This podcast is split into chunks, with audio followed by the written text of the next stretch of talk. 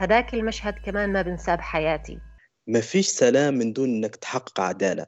لازم منا إن نحن نحقق العدالة باش يكون في سلام.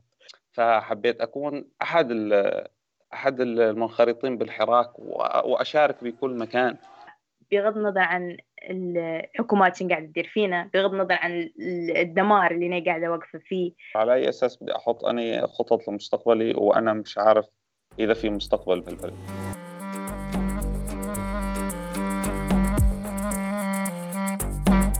The Arab Reform Initiative podcast.